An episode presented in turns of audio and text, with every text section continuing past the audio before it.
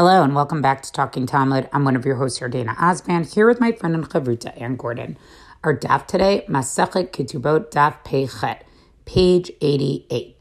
So we're still in the midst of a discussion about exactly how a ketubah is collected.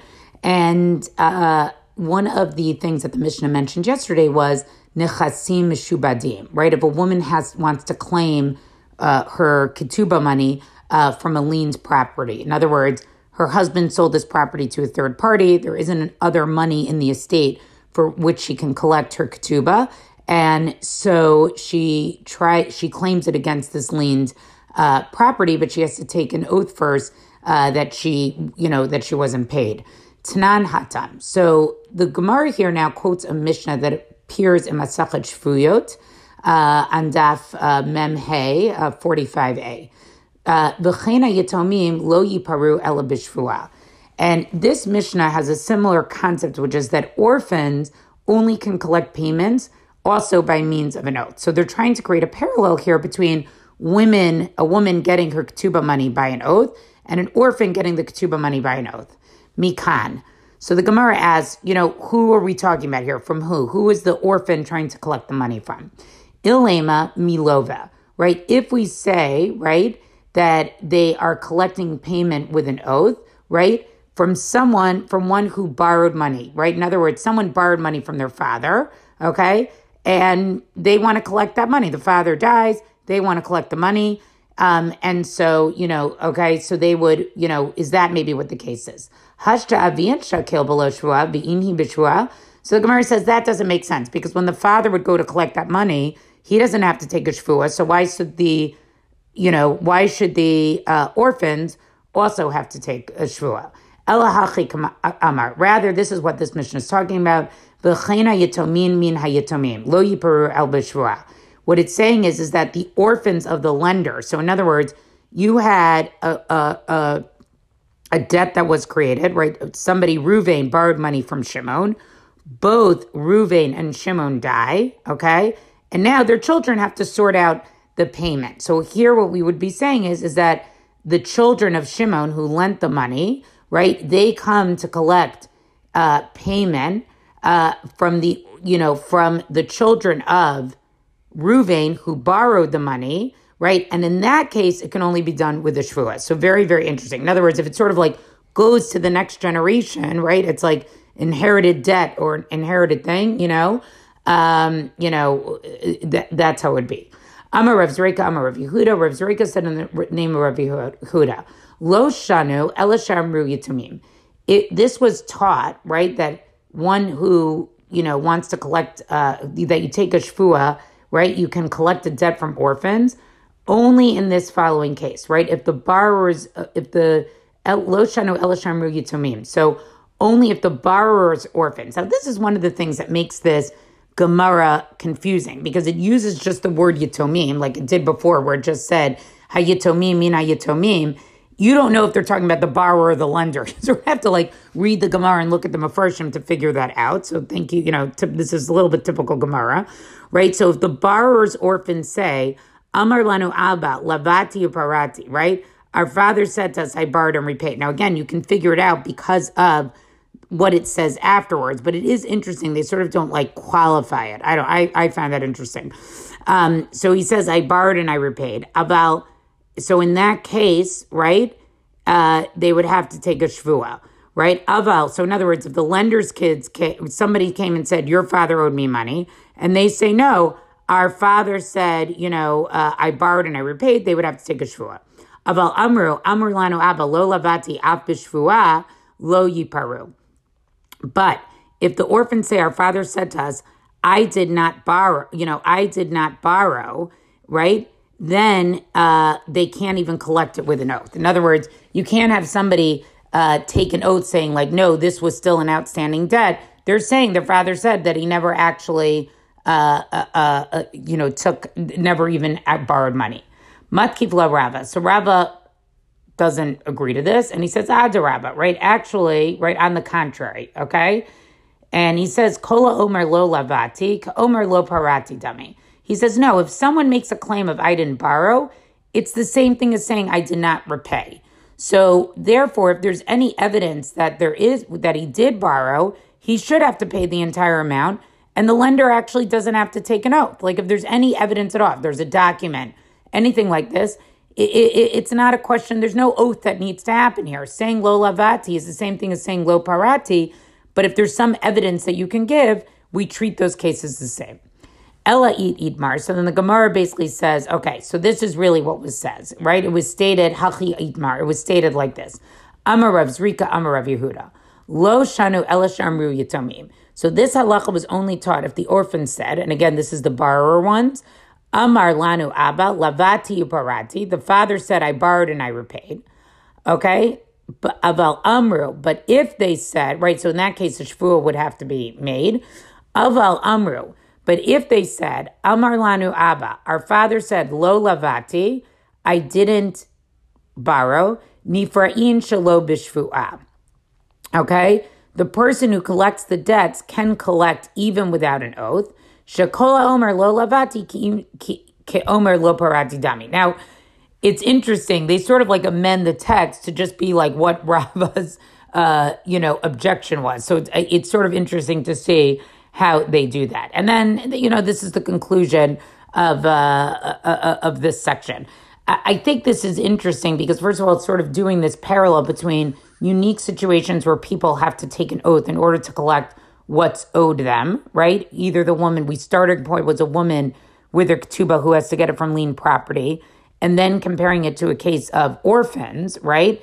Um, but what's, you know, uh, you know, I thought, to me at least, this was like a case of inherited debt, right? Or, uh, you know, how do we, um, you know, prove these things or disprove these things? And it made me really think about it. And I'm sure we'll talk about this more when we get to Shvuyot and we really talk about these oaths, you know, this was not a.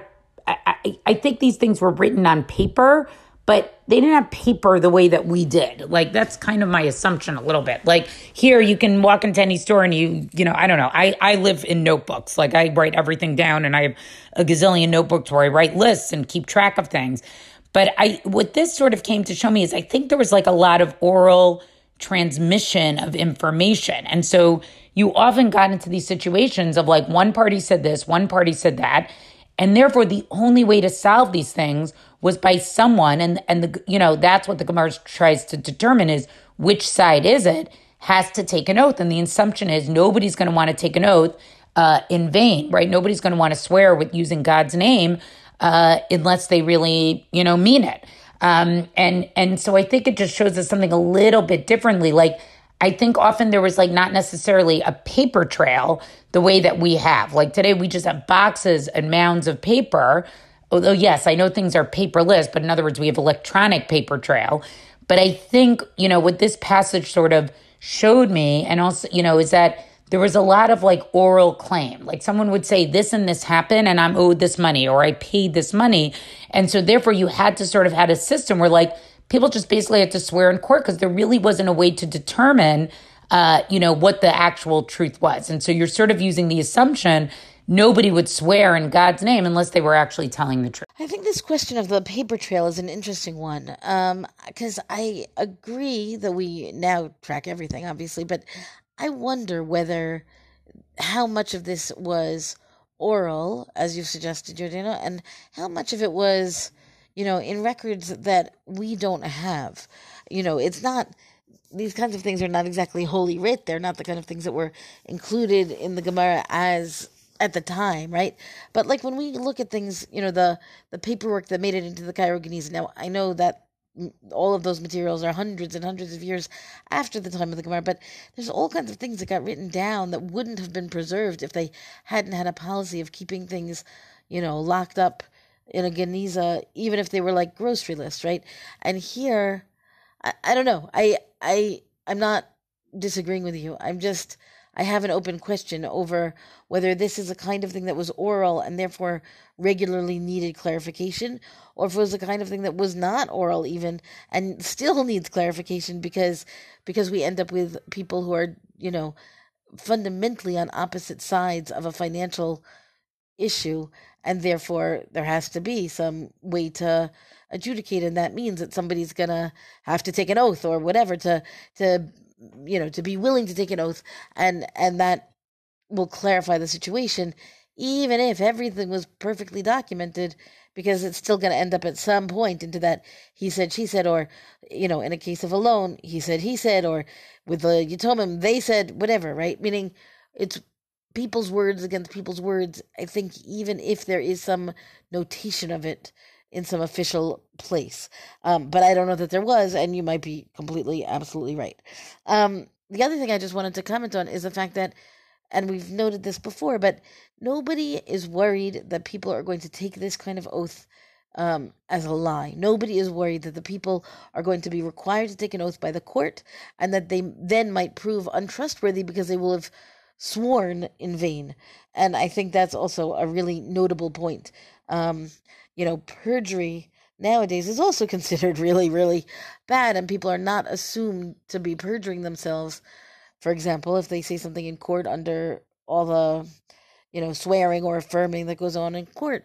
But it still seems to me to be the fact that you could take it as a given that nobody is going to lie um, means that the false pretenses when people are disagreeing if there are false pretenses, they're still not presumed to go that far as to be willing to swear in the name of God uh, as a lie. Okay, I'm going to go on.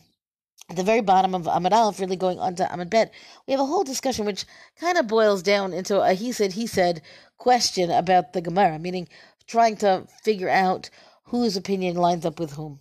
Rabbi Shimon Omer, calls man shetovat ktubata. So this is a line from the Mishnah where Rabbi Shimon said that when she claims to, you know, when she wants to come get her ketubah, and the heirs of the man who has died would then, you know, um, give her, make her take this oath, right? So now the Gemara wants to know what's what part of the Mishnah is Rabbi Shimon talking about when he says calls man chetovat ktubata? Rabbi Shimon ahaya, Amar Rabbi Yirmiyah. So then we've got a number of different views saying what it is that Rabbi Shimon is referring to. Rabbi Yirmiyah aha v'nifrat shelo b'fanav shelo b'shvuah. So Rabbi Yirmiyah says he's talking about this statement, meaning one who comes to collect the ketubah when it's not in her husband's presence, and then that she needs a shvua, she needs an oath to be able to collect. And that would suggest that it doesn't make a difference if she's trying to collect mizonot, the sustenance payments, or her ketubah. And then if Rabbi Shimon comes to say that when she's collecting her ketubah, the heirs can, you know, insist on her taking an oath to make sure that she's not taking anything of the heirs' um, inheritance, right? That's so the it's not it's not exactly to get her ketubah as much as to assure the division of property, what goes to her and what goes to the atonement. If she's not, if she does not collect her ketubah, she's not trying to collect her ketubah, then ein yorshin mashbinota. Then they don't administer an oath to her, meaning there's no issue of her trying um, to collect, or this position says there's no issue of her trying to collect um, uh, mizonot, for example, right? It's only the question of the ktuba. And then this is a disagreement. What happens? This suggests that they disagree about what's called the dispute of Hanan and the sons of the Kohanim, which was in we which is in a Mishnah um, which we haven't come to yet. Specifically, Ditnan, Mishallah, meaning in Ketubot, Ditnan, Mishalach lemedinat hayam, v'ishto tovat mezonot, Chanan omer, tishava basof, v'lo tishava batchila. So in that case, where exactly she's trying to collect her, her, her Hanan says she needs to take an oath at the end. What does that mean at the end? So the case is where somebody went to Medinat Hayam, somebody traveled overseas, right, and he didn't he apparently didn't leave her enough funds to provide for her during the whole time that he's away. And so now she wants to come to collect from her from his estate, but she only wants to collect mizonot, meaning just the basic sustenance, not the whole ketubah. And so Hanan says she takes uh, this oath when she comes to collect the ketubah later, right? Assuming there's a later that he doesn't come back, and not at the beginning when she's coming to collect mizonot. So that whole st- we'll come to that story in the Mishnah eventually, but the point is that the Gemara and in fact the Mishnah were quite um, cognizant to separate between mizonot and the ketubah. So the Mishnah goes on over there, meaning the story of Hanan. The sons of the kohanim gedolim disagreed with Hanan. Ve'amru tishava betchila ubasof. They said she needs to take an oath when she, you know, at the beginning, which is when she just wants the mizonot, and also at the end when she wants to collect her ketubah. Rabbi Shimon kechanan rabbanan kivnei kohanim gdolim. And here we have a, a apparent divide between rabbanan and Rabbi Shimon, where Rabbi, Rabbi Yirmiyah suggests, is saying that Rabbi Shimon holds like Hanan, namely that she only takes the oath when she comes to get the ketubah. And the, the Chachamim the sages say no, like the like the Bnei Kohanim Gdolim, that she should also take an oath even for the mizonot. So this by itself is a fairly, I would say, compact disagreement about or or an attempt to figure out where Rabbi Shimon's position is. What happens with the rest of the daf, though, is that Rabbi Sheshet, Rav Sheshet, who we already know has very broad shoulders, he was quite well, ver- you know, uh, a real gadol amongst his peers, he takes issue with Rav Yirmiyah's statement, saying that this is not what Rav Shimon's talking about. And the Gemara goes on to talk about, you know, a whole different view as, in, according to Rav Sheshet, what Rav Shimon is really talking about. I'm going to leave it aside in the interest of time, but just to understand that as much as that Mishnah of Hanan and the Bnei Kohanim Gdolim is brought here as relevant, it is not the final word, um, because as I said, Rav Sheshet comes into play where he's talking about what Rav Shimon's saying, and then Abaye has an opinion, and then Rav Papa has an opinion, meaning there's a good amount of discussion over what does Rav Shimon really mean when he's saying that she needs to take this oath. That's our DAF discussion for the day. Thank you for joining us. Rank us, review us where you get your podcast. Come talk to us on our Facebook page and tell us what you think of this DAF. Thank you to Rabbi Michelle Farber for hosting us on the Hadran website. And until tomorrow, go and learn.